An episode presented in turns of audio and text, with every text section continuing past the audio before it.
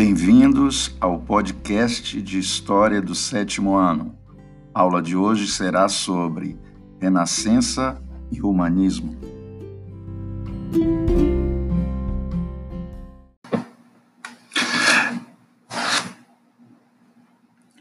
Vamos começar a aula é, fazendo uma pequena análise do surgimento do espírito humanista. Vocês devem ter, devem lembrar que nas aulas anteriores eu falei sobre as mudanças econômicas pelas quais passou a Europa a partir do século XI. Pois muito bem, é nesse ambiente aí de mudanças profundas na economia, com o surgimento do excedente, do desejo pelo lucro, e a partir daí das mudanças sociais e até mesmo políticas, com o surgimento das cidades, que surge um novo indivíduo, surge um novo homem. E esse homem, na figura de, da burguesia, né, surge um homem burguês com uma visão de mundo voltada para o comércio, para o lucro, para o crescimento pessoal. Esse homem aí ele passa a questionar os valores medievais esse homem, ele passa a se ver não só como criatura, mas também como criador.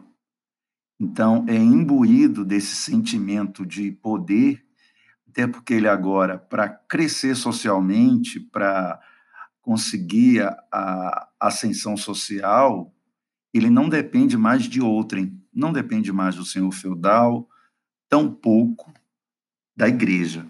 Então ele passa a buscar esse homem burguês e resgatar valores antigos, valores da antiguidade.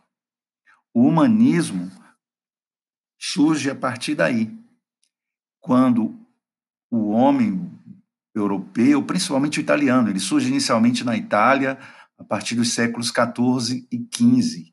Busca-se principalmente quebrar o monopólio da verdade da Igreja Católica e apoiar as monarquias que surgem.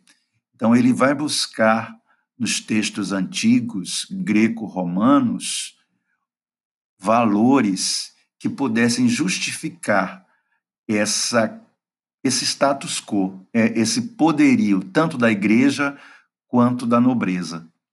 A partir daí, o humanismo a gente pode caracterizar como um movimento universal de um homem burguês emancipado economicamente, socialmente, que passa a buscar justificativas ideológicas para um novo mundo que se avizinhava. Porque esse movimento vai ser extremamente importante para a transição de uma mentalidade medieval para uma mentalidade moderna.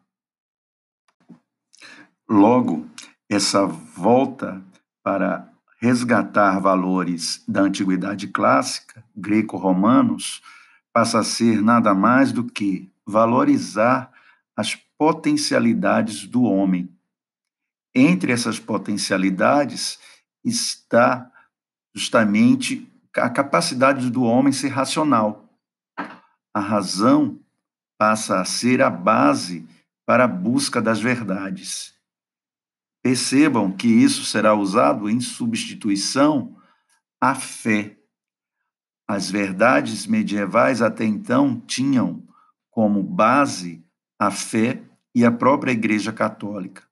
Então, o homem medieval, renascentista, burguês, busca com esse movimento substituir uma cultura de viés religiosa por uma cultura racional. Sairia de cena uma cultura teocêntrica para que uma nova cultura baseada na razão, portanto humanista, ocupasse a cena. Pois muito bem, quando a, a busca por esses valores da antiguidade, humanistas, racionais, eles desembocam em outros também tão importantes quanto.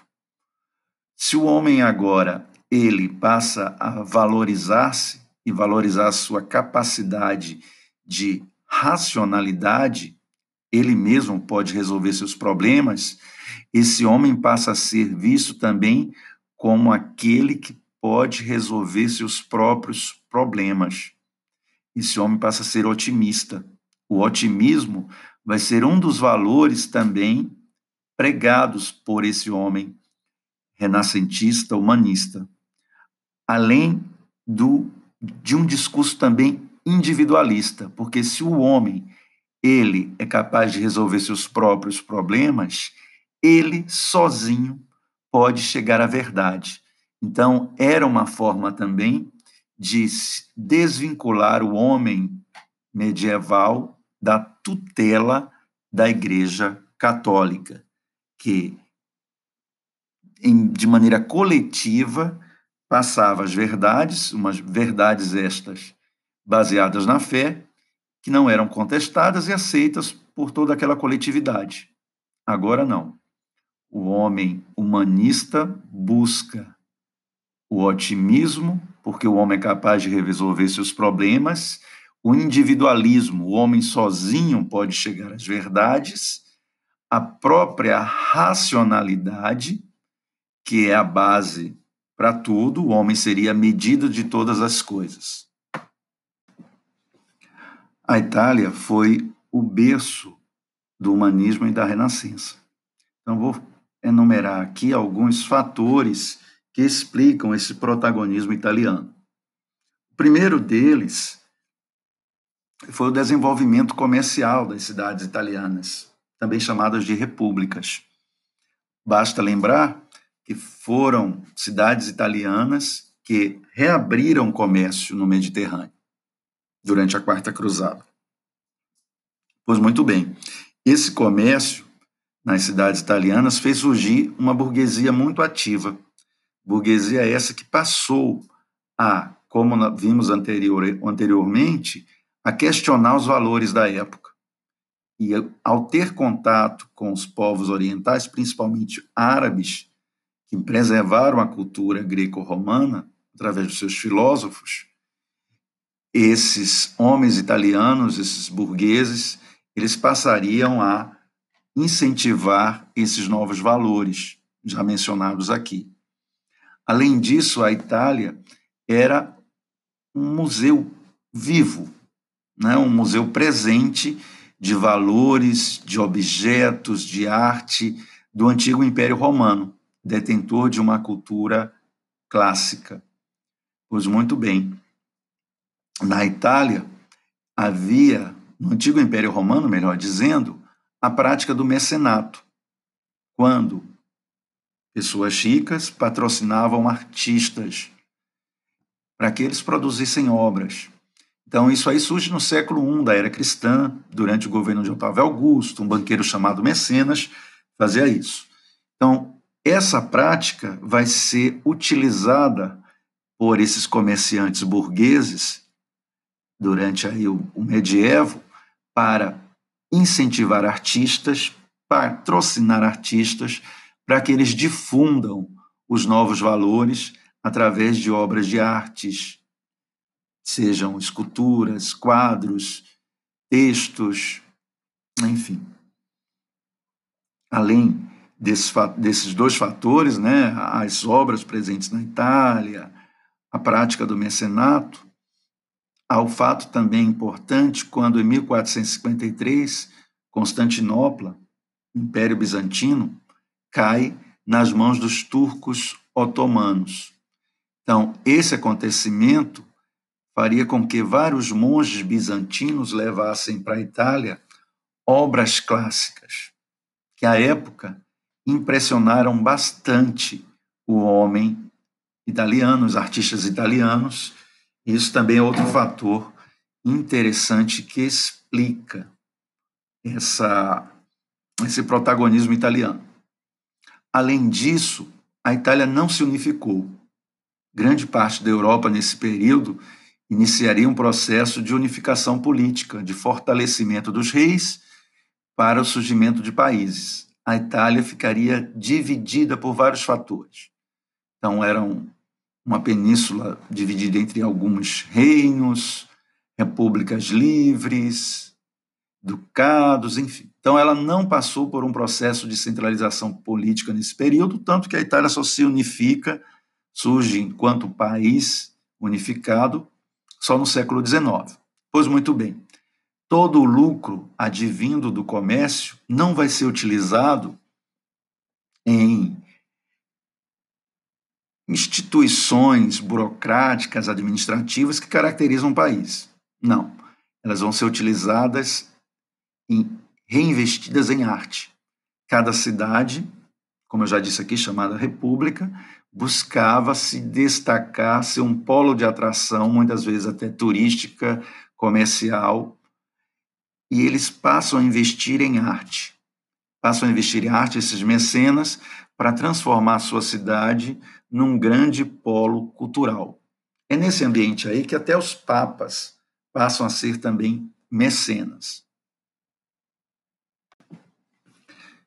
Esse movimento seria, em nível ideológico, uma, um ataque né, vamos usar essa palavra forte, um ataque da burguesia ao domínio cultural da Igreja Católica, cultural e ideológico.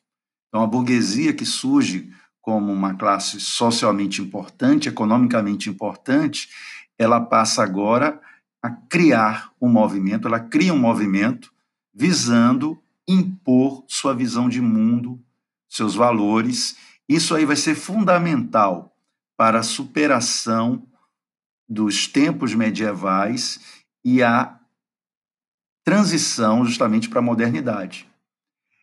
O, o Renascimento, quando se difunde, né, o humanismo, quando se difunde pelos demais países e passa a ser praticado e a ciência se desenvolve, as artes, a cultura de uma maneira geral, isso aí vai colocar em prática um cientificismo que vai permitir o surgimento de novas grandes realizações, como a própria expansão marítima, em nível das ideias, a reforma, as reformas religiosas, que tem uma ligação muito forte com o pensamento renascentista, haja vista que a livre interpretação da Bíblia ela surge justamente desse individualismo renascentista, do homem por si só, buscar as verdades.